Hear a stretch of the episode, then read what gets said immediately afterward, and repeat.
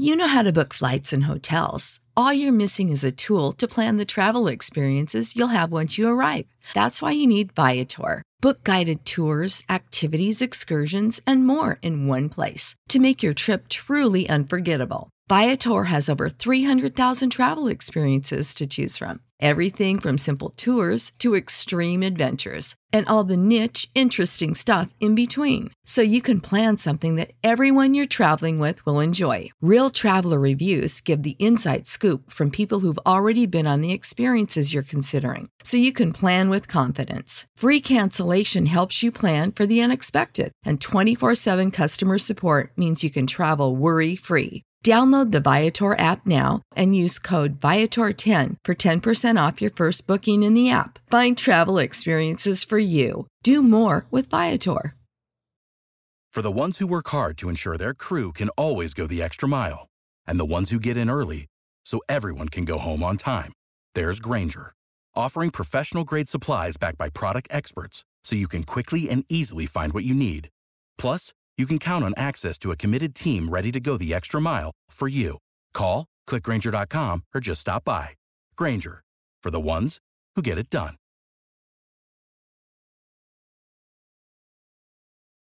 Today's podcast is sponsored by my new favorite animated TV show, Tuttle Twins, the first cartoon series to teach kids principles of freedom, economics, and liberty, and to be funny in the process. Nowadays, hidden political agendas are constantly forced on your kids in entertainment and in schools. Tuttle Twins is a hilarious cartoon series that teaches kids about the principles of freedom without being overly preachy. It's educational and hilarious, and there are lots of jokes for adults too. The best part, you can watch Tuttle Twins entirely for free. Just go to TuttleTwins.tv. That is Tuttle Twins, T U T T L E T W I N S dot TV. And over there, you can watch all of the episodes for free. One more time, that's TuttleTwins.tv. Highly recommend it. Go check it out.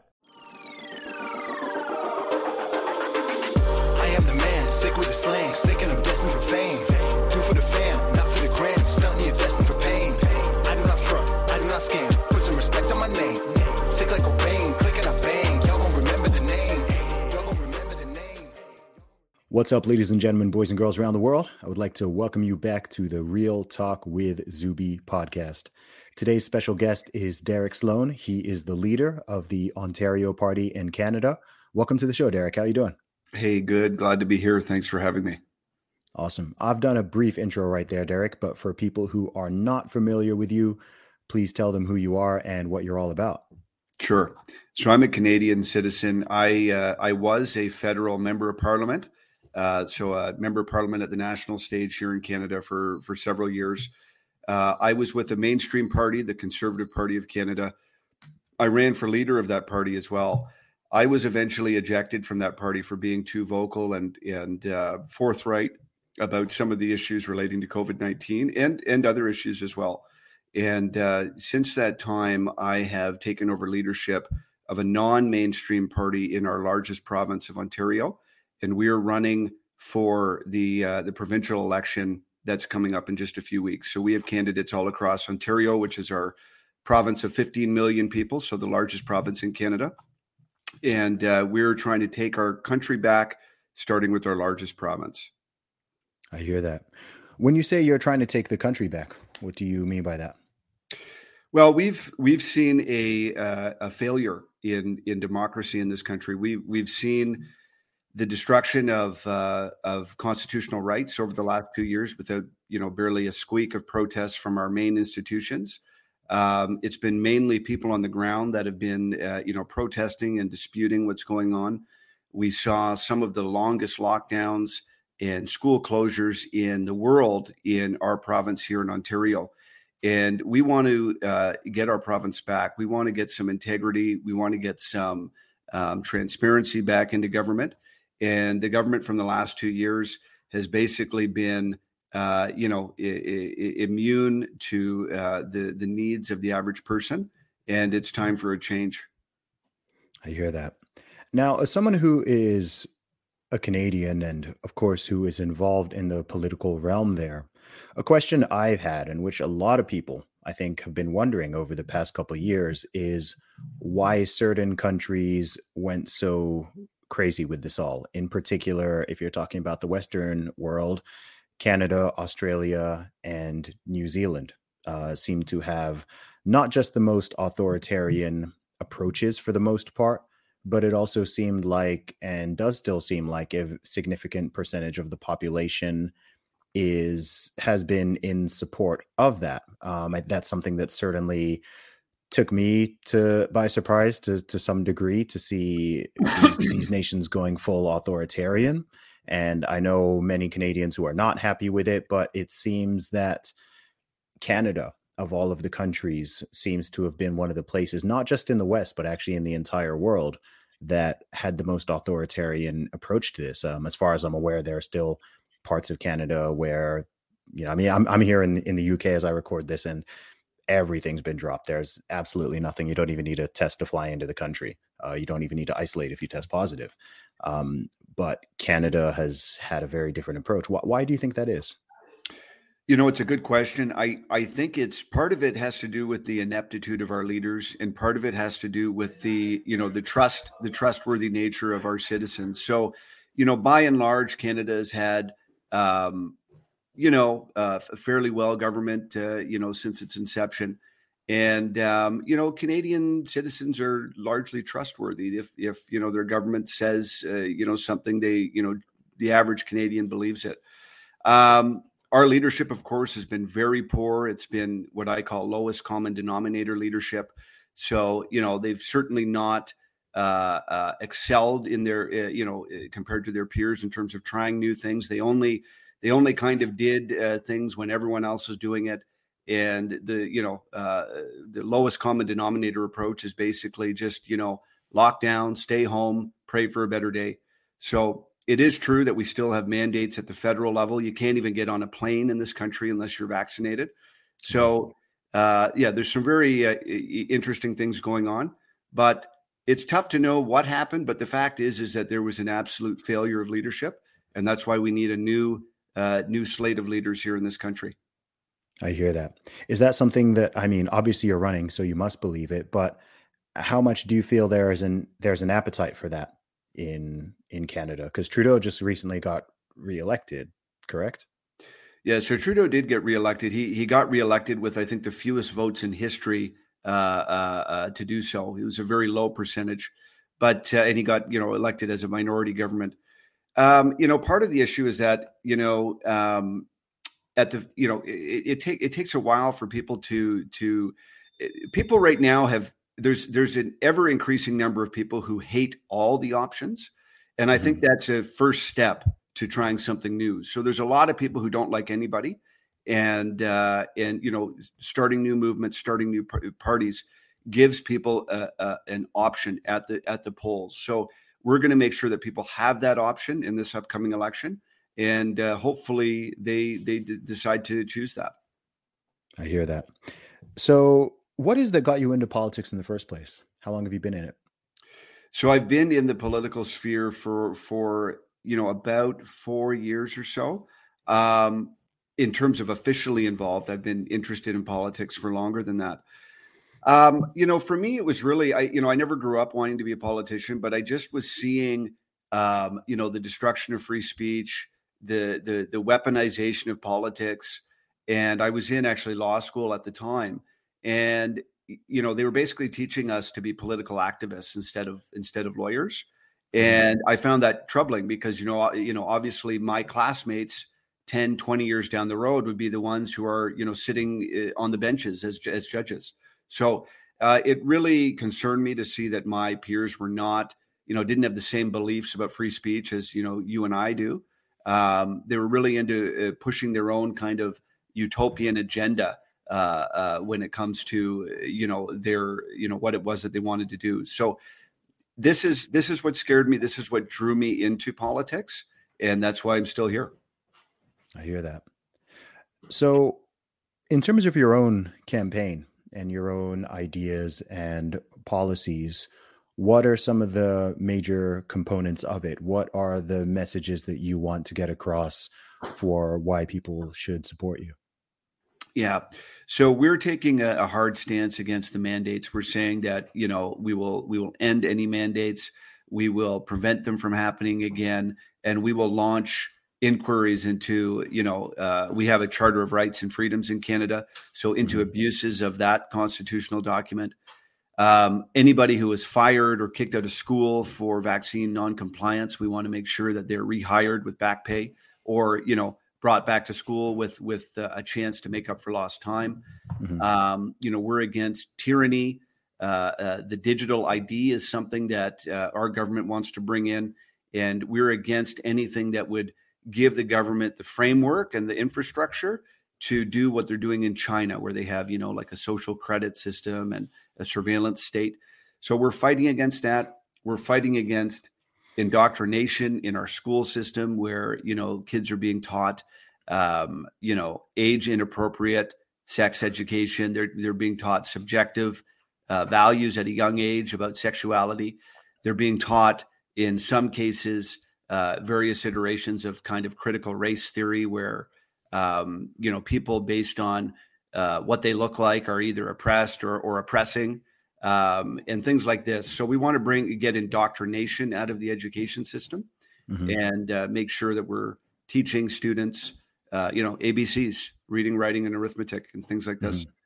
We also want to make sure that we're promoting free speech on our campuses, and um, you know, uh, uh, forcing our colleges and universities that receive public funding to make sure that they're not uh, promoting their own political agendas. Got it. What do you think that's happened, Derek? Not just in your country, but also in the U.S., in across the entire Anglosphere world, where we seem to be reaching this point where standing up for liberal values has become a conservative position. How have we gotten here? I mean, you're talking about free speech, liberty, not having forced mandates and forced vaccinations, uh, not discriminating against people, telling people to judge each other as individuals rather than by their race or their gender or their sexuality, and so on and so forth. Aren't these fundamentally Western liberal values i mean by the proper definition of the word uh, what's happened where it seems that the parties and individuals who call themselves liberal and who like to use that term have over time in some ways actually become extraordinarily conservative in some way, in some ways um, and then just totally off the hinges in others because uh, it's some it's a pattern i've observed and it seems very backwards yeah, you know, I think what it is is that uh, um, the, the the mainstream political parties or politics generally has become about the the crass uh, uh, use of power. So mm. the only thing, um, you know, the uh, the politics generally has degraded. So we don't have um, the heroes that that we used to have. You know, we don't have Abraham Lincolns, we don't have Winston Churchills, we don't have uh, you know people who are in politics for the right reasons. And so the the parties will do anything that they think they need to do to maintain their power. And if that means, you know, pandering to one group over another, if that means, you know, pitting one group against, another to to gain power, then so be it.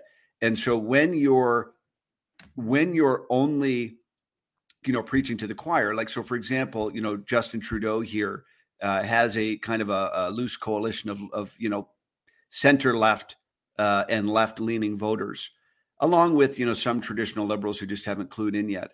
And so basically, what he wants to do is he wants to rile them up against the quote unquote extremists on the other side mm-hmm. and bait them and and and do whatever he can to trample those other people even though those other people are also citizens of Canada.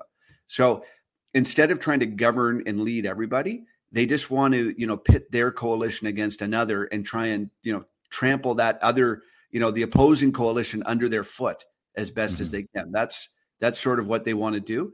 There's just been a, de- a general degradation in values and principles, and you know, liberties and rights suffer uh, uh, in that context. Mm. What do you think should be the proper role of the government? Because a, a big question I've been I guess, diving back in on a lot over the last two years, especially, and reanalyzing is just this the nature between this relationship between governments and the general citizens. Because that's something that has went completely out of whack over the last two years under the guise of health and safety and security right? Those words basically became the the banner under which you could put forward any type of um any type of di- any type of outright you know, discrimination or even segregation all sorts of force all types of authoritarian tyrannical um, honestly ccp style tactics and policies. And and again seeing this happen in places like the uk canada parts of the us australia new zealand western europe so-called bastions of liberty and freedom i think it struck me especially hard because uh, you know i grew up in saudi arabia right? I didn't grow up in a so called liberal democracy. So I've seen different ways that countries can be run.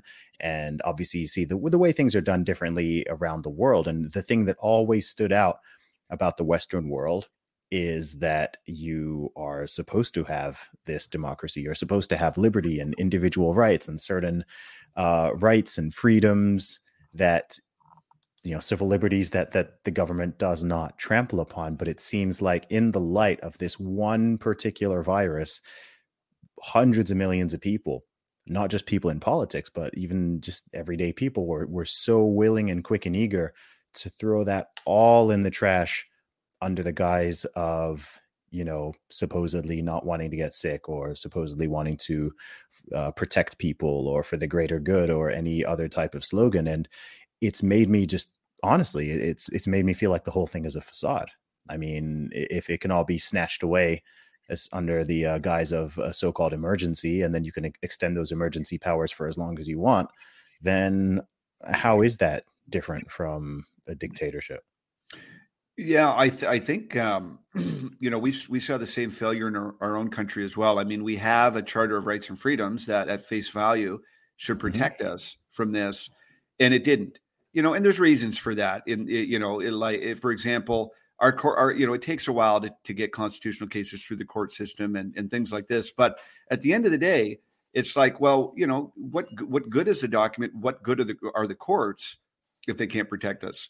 Mm-hmm. And you know, frankly, you know, my belief on all of this is um, there's no document, there's no you know theory, there's no uh, you know court system that is going to protect us as citizens in in in these countries. The only thing that's going to protect us is good people who are in positions of power. That's it. Um, you know, I mean, you know, a, a, charter of rights and freedoms is that helpful? Sure. You know, is, is talking about the rightful place of government good? Sure. All of that is is is good, but without uh, you know honest and moral people in government, we have no hope, and that's what uh, you know that's that's that's my life's mission is to kind of reinvigorate the institutions and the political process in this country to make mm. sure that we have good people at every single level of government that uh, you know are there for the right reasons. I think that's something that everybody wants. In in practice, though, how do we how how do we make that how do we make that happen? Um, I guess maybe this is a, a, multiple part question. Is number one who how do we uh, know who's uh, who is good and who's moral and who's righteous. I mean, I, I, still to this day know people who think that Justin Trudeau is this wonderful, uh, this this this wonderful uh, champion of equality and diversity and kindness and tolerance because that's how he puts himself across. Um, I obviously don't agree with that position, but I know people who seem to genuinely believe that, um, and they're not stupid. Um, and then part two, even if you have people who are genuinely decent how do you avoid the corruption of the of the political system? How do people who are decent stay in that and not become the monsters that they want to take take on? Because I, I do believe that uh, I like to try to believe that most people in general in this world have good intentions um, but there does seem to be something about this the the system itself. I don't know exactly what it's like in Canada but certainly in the US and in the UK it's just it's just it's just messy and there's so much corruption and i don't know how deep the whole rabbit hole goes but um, I think a lot of good and decent moral people are put off by politics, not because they don't want to uh, help and support their fellow citizens, but just because they just don't want to get involved in that whole in that whole world. Well, I think there's a couple of things going on. And, you know, we have a similar problem to what you've said in, in terms of, you know, yeah, there's, you know, a lot of people enter politics with good intentions. Um, in our country, one of the major issues that we're facing is the the uh, kind of mainstream parties need to go. Um, okay. If you know, if, if you're a um, you know a member of a mainstream party, you have very little say unless you're at the very top of that party. So uh, the even though like in our House of Commons we have 338 uh, members in in the House, um, really only three or four people decide what goes on there. Basically, the leaders of the of the different parties that make up you know make up those seats. So we need to get to a point where uh, you know the the parties are basically either there's new parties that take their place or the, these other parties are basically rebuilt from the ground up because there is not uh, you know true freedom and democracy. The, the, you know free votes don't really exist uh, in in our parliament. And i think it's i think they're rare uh, you know in other places as well. Um, but you know there's too much you know whipping of votes and forcing people to do things. So you know we when you, when you say free sorry when you say free votes what do you mean by that? So most people in our parliament here in canada uh, basically kind of have to vote along party line. So whatever bill that's coming up for debate, 99 times out of 100, everybody is voting along party lines. So all the liberals vote one way, all the conservatives vote one way. You know, um, that's a problem. The mm-hmm. only the leaders of these parties are deciding what these people are doing, and if they step out of line too much, they'll get ejected from the party. And that's what's happened to me. That's what's happened to some other people who you know just don't know how to play ball, no, mm-hmm. you know, don't know how to, you know, whatever the English equivalent is, don't know how to, you know, get on the pitch or whatever the game is, whatever the uh, phrase is. Um, so you know, it, it, there's a major sort of pressure, you know, uh, uh, uh explicit and, and and implicit to play ball. Uh, and that doesn't necessarily, I'm not saying everybody's taking bribes or anything like that, but they just know that their career in politics outside of a mainstream party is, is, is almost impossible. It's almost mm-hmm. impossible for an average person to win as an independent. So they just play the game. If the government wants to lock everybody down, they're not going to make a big stink about it.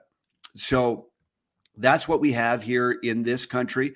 Uh, to one degree or another, that exists in other places as well. Mm-hmm. But that's why we need new parties that are very strict about you know free votes. You know, if you're elected to represent you know your riding, your constituents, you have to represent them. You can't just do whatever your leader and his, you know, unelected consultants. You know, the, the, the direction of all these parties is basically the leader and a bunch of kind of unelected people that you don't know who they are behind the scenes, you know, consultants or whatever, kind of forming the game the game plan. Mm-hmm. We need to have our, our members of parliament actually involved in the process in, in, more than just a surface fashion.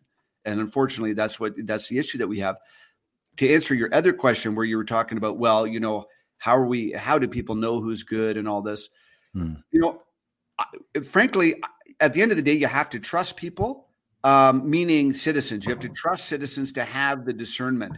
And you know, I I believe personally, yes, there's always going to be people who who like Justin Trudeau or who like you know whoever, but most people right now are not as involved as you are in mm-hmm. politics. And my guess is your friends that like Justin Trudeau, very few of them you know actually know what's going on in parliament so we need to get people uh, you know for every zuby out there there's probably a th- you know a thousand people your age who are not paying attention to politics maybe 10,000 mm-hmm. and we need to you know get get people engaged in the process because a lot of people have checked out and they don't trust anybody so yes. we need to get people engaged in the process again what do you think is the best way to to win that trust from those apathetic people because I think that's an important and uh, you know perhaps majority demographic that's largely ignored in these conversations. Whenever people are talking about politics, they tend to kind of split it along these binary lines. And I don't know what percentage of people vote in Canada, but there's many places where the majority or around half the adult population doesn't even doesn't participate at all. They don't they don't even vote. I know it's mandatory in Australia. Um, I don't think it is in Canada.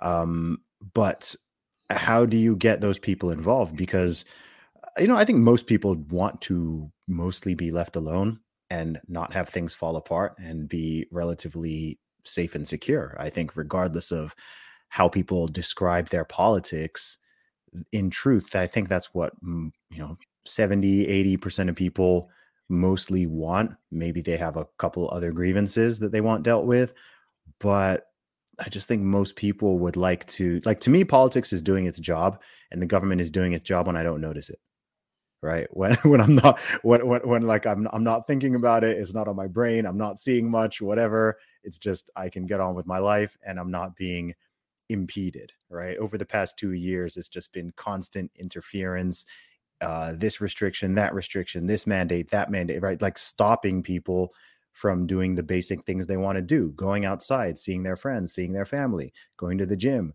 running their business just doing their normal stuff um that that's that's been prevented for such a long time and that's why so many people have been unhappy and then of course the people who support those policies get mad at those who don't because they're they'll claim they're putting other people in danger and whatnot but how do you how do you win that trust back? Because i think we're probably at an all-time high of distrust not just in the political system but in many corporations uh, in the media, in the traditional corporate media, there's so much distrust now because it's just been, you know, a, a, one thing followed by another, followed by another, followed by another, and um, yeah, I just think a lot of people are checked out, as you said.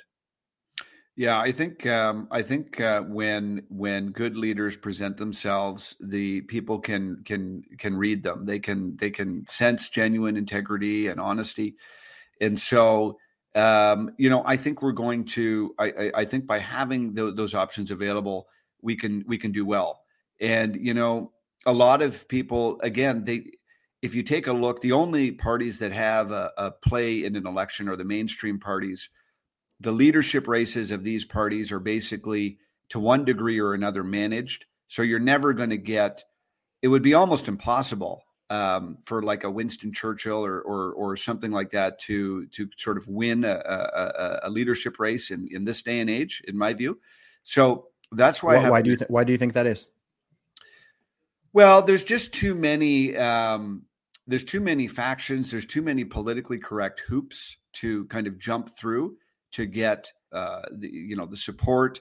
You know, you kind of um, to use an example in Canada right now, we're we're having a leadership race for our federal conservative party. So that's you know our uh, our mainstream, you know, just as likely to hold government next time as anybody else uh, party. And they just ejected two candidates from the race who raised raised their money, met all the rules for some undefined reason. But the real reason is they just didn't like the cut of their jib, right? They didn't like they didn't like who they were. These were people who were fighting for freedom, who were in favor of the truckers convoy, and you know they just didn't like that. They they didn't like it, and you know these slimy back you know backseat people that kind of run things behind the scenes in these parties. They axed them. They came up with some weird rule. They axed them. So I think that you know for anybody with you know impeachable integrity, unimpeachable integrity, to kind of make it through the system without you know soiling themselves and without getting canceled by the other mm. sort of nasties that are behind the scenes would be very unlikely and challenging. So that's why I feel like you know somebody like a Winston Churchill or or you know an Honest Abe or something like that would have a very difficult time. And and plus in this day and age, you have to be in favor of all kinds of immoral things to get anywhere. You know, you have to love abortion and you have to you know love all this stuff you know to get the the check marks from the you know the media and other things. So it's just very challenging. But but again, that's why we're we're do, we're starting a brand new party. We're unashamedly uh, you know standing for all of these things. And mm-hmm. and I believe that you know with just a little bit of time, we can make great inroads into politics here. I think it's so interesting what you said there because what does it say about the population if those are the things that you need to support and compromise on in order to stand a chance I mean, a, a question I af- ask myself often. Uh, I asked this actually on Twitter a while ago, and it raised a lot of interesting conversation. Is do do countries get the leaders they deserve? It's something I flip flop on. Um, sometimes I'm like, yes, absolutely. Sometimes I'm like, mm, no. Um, but particularly if you're in a country with a democratic process where you've got voting, you could make a strong argument that ultimately people, you know, people get the the leaders and the policies that they that they want and that they support. Um, I see this in especially if I look in somewhere like uh, California in the USA, where things have just been declining and declining and getting worse and worse by very many measures. And then last year, they had an opportunity to, you know, recall their governor and change things, and they overwhelmingly voted in favor of keeping him. And then those same people will then go and complain about complain about the problems, complain about the uh, you know the drug addicts all over the place and feces on the road and human beings sleeping in tents all over and very high taxes and terrible schooling and so on and so forth. But it's like, well, you voted for it. So I don't know. At some point, I become a little bit despondent and I'm like, well, I, I, I don't know. Like how, how much do you, it's such, it's such a strange uphill battle. It seems sometimes because I think over the past 10 years, especially, I really think that there's been a, a weird form of moral decay in in the western world and it seems to me like a spiritual problem more than a a political problem and i don't know if you can solve a spiritual problem with a political solution i think that we keep trying this over and over again but i'm like man there's something there's something deep at the heart of these of these countries and these cultures which has has gone has gone strange um, I mean, when, when you're having arguments for multiple years about whether or not men can menstruate and get pregnant and give birth, your society's in trouble. Yeah, I think there. So, so, so you're right. Fundamentally, this is a spiritual problem, and the reason that we've seen a decay in you know our government and our values and all that is because we have uh, ele- we've let the you know the, the Christian values that have that were used to found this country and other Western countries erode. Um, that's not something that is necessarily solved by politics. In fact, it's not technically, but we do need good leaders that can lead from the top, not just pander to, you know, the lowest common denominator. But mm. beyond that, I do believe that there is an elite group of people in the media and politics that are actively pushing uh, dangerous and negative agendas and are sure. actively um, you know, like when I was saying that you had to be in favor of all this stuff, it's not even necessarily that the average person is clamoring for that all the time. It's more just that if you don't, then the media paints you as a monster. And then, you know, people in your party start getting nervous and then they they look for ways to put a knife in your back. Um, so it's kind of it, it, happens more at the elite level than it does on on the average level. And I mm-hmm. think that a lot of people have been um, betrayed and and basically fed a lot of lies from their leaders, especially about COVID, but but more than just COVID. And you know, I think that Canadians deserve and and other people deserve a real choice. They deserve to know the facts and they deserve to choose on the facts. And I think that I think that Canadians and others should have, you know, had a little bit more discernment in in choosing their leaders, but in their defense, a lot of times they don't really have a lot of good options, and one option isn't that much better than or worse than the other than the next. And so, you know, that's why we want to found. You know, we're starting options here in in Canada that are you know those unimpeachable options. And if we try for 30 years and fail, well, then I guess we can blame it on you know the population. But let's you know let's give them a chance and let's uh, try and, and you know give them the facts. I hear that. Uh, stepping away from what we've been talking about, um, I'm curious to know how what led you to your views and beliefs themselves. Um, I know that you you work in law. I know that you're a husband. I know that you're a, a father. Um, were you someone who was raised as a conservative, or how have you? What's led you to your socio political and cultural positions that's even brought you to this place? Yeah, so my my family, my parents have always run run their own business. Um, so I was raised in a in a home where you know um, you know the money didn't just show up in your bank account at the end of the month. Like you actually had mm-hmm. to work for it, and and you know everything that you earned was basically your your own. Um, so it wasn't just that you know you had a paycheck and and it was you know you know we had to pay for the dentist. We had to you know the idea of having all these benefits and all that just wasn't you know in our home because you know my parents were small business owners we didn't really talk politics in uh, like from a partisan standpoint. We weren't members of a party, but we were certainly you know kind of small c conservative uh, mm-hmm. uh, in that sense. And and so I always um, you know a, a sense of hard work and all this was instilled in me. And and and also I think I was just born as a person who believes strongly that anybody can basically be whatever they want. Mm-hmm. and i just had this sense that you know as humans we just have a you know a, strong sense of freedom to you know to to control our destinies. You know i i, I this idea that you know uh, the government has to do this or that for me or or or you know i need a, new, a program or i need this that's just not something that you know kind of it's just not who i am. It's not sort of how i i kind of came out of the womb sort of punching and kicking so to speak. And and i'm just the kind of guy that believes uh, you know, b- believes that you know if if you want to get something done, then go ahead and do it. You know, like so that's kind of me. But in terms of my, you know, where I'm at today, it it really for me everything everything comes to uh, comes down to to my faith my faith in Jesus Christ. Basically, um, I had a, a, conversion experience when I was about 18 years old, and um, again, you know, conversion experience is is one of those things that just kind of defies description but you know i was uh, i'd been raised going to church and stuff like that but I, I was never really serious about it. And you know just one day uh, uh, i was listening to i was at a, an event where there was uh, you know an evangelist that was reading from the bible and it just something you know beyond description that i can't explain but i just you know he was talking about you know reading from the bible you know how when jesus comes again we're going to have to stand before God and account for what we've done.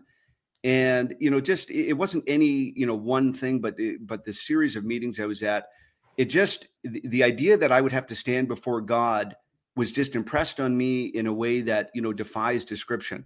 Um, mm. I I didn't ask for it. I didn't, you know, but but there's something to be said about you know the Bible is an inspired book in my view, and there's something about hearing inspired words from the Bible that that you know cut to the core of who you are.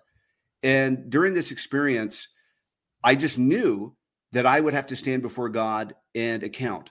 And it's something that I just knew it. Uh, you know, like how do you know the sky is blue? How do you know that your mother loves you? How do you? I mean, it was just something that just it, it was more than logic. It was just something that I just knew, and I was frankly scared. Like I just mm. knew it, I knew it beyond a shadow of a doubt. I, I couldn't argue with it. I didn't want to believe it, but I just knew it. I was I was convicted, and it's it's a supernatural thing that that can happen to you. It's it's happened to many other people, but it's just one of those things. I, I think I think deep down we we all know that there's something more out there, and that just hit me really hard. And I just knew that I would have to account for my time here on Earth. Mm. And frankly, um, you know, I was living more of a frivolous life at that time.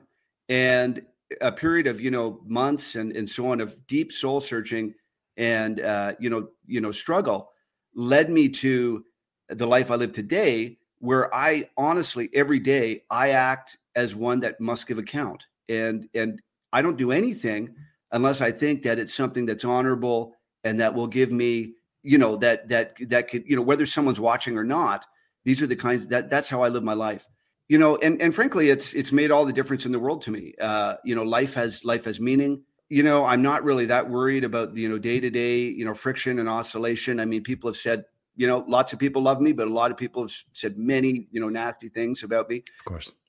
I you know for me i just know i'm doing what god has called me to do and it's a very uh you know freeing and exciting opportunity.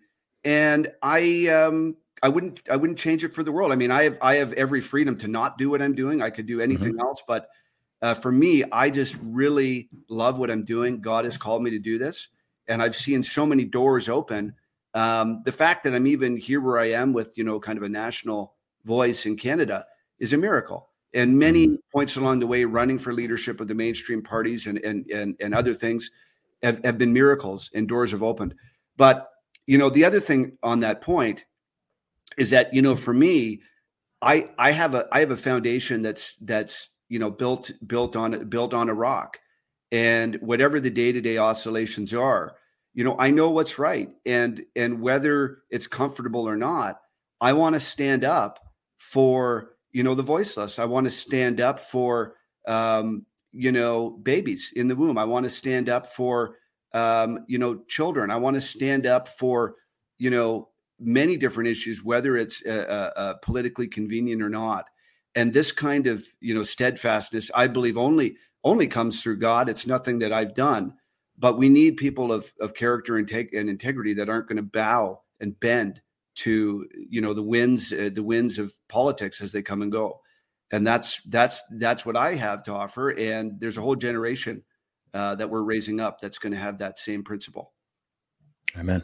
I love to hear that derek it's been amazing talking to you i wish you so much luck in your endeavors i hope you're able to make a dent over there in ontario i think the message that you are talking about is more necessary now than ever. And it's good to know that there is, are some Canadians out there who are fighting for liberty and fighting for decency and fighting for morality and who have that conviction because I wish more people had it. Well, really appreciate it. And thank you so much for having me on today. Nice one. Last thing before we go, where can people find you online and learn more about what you're doing?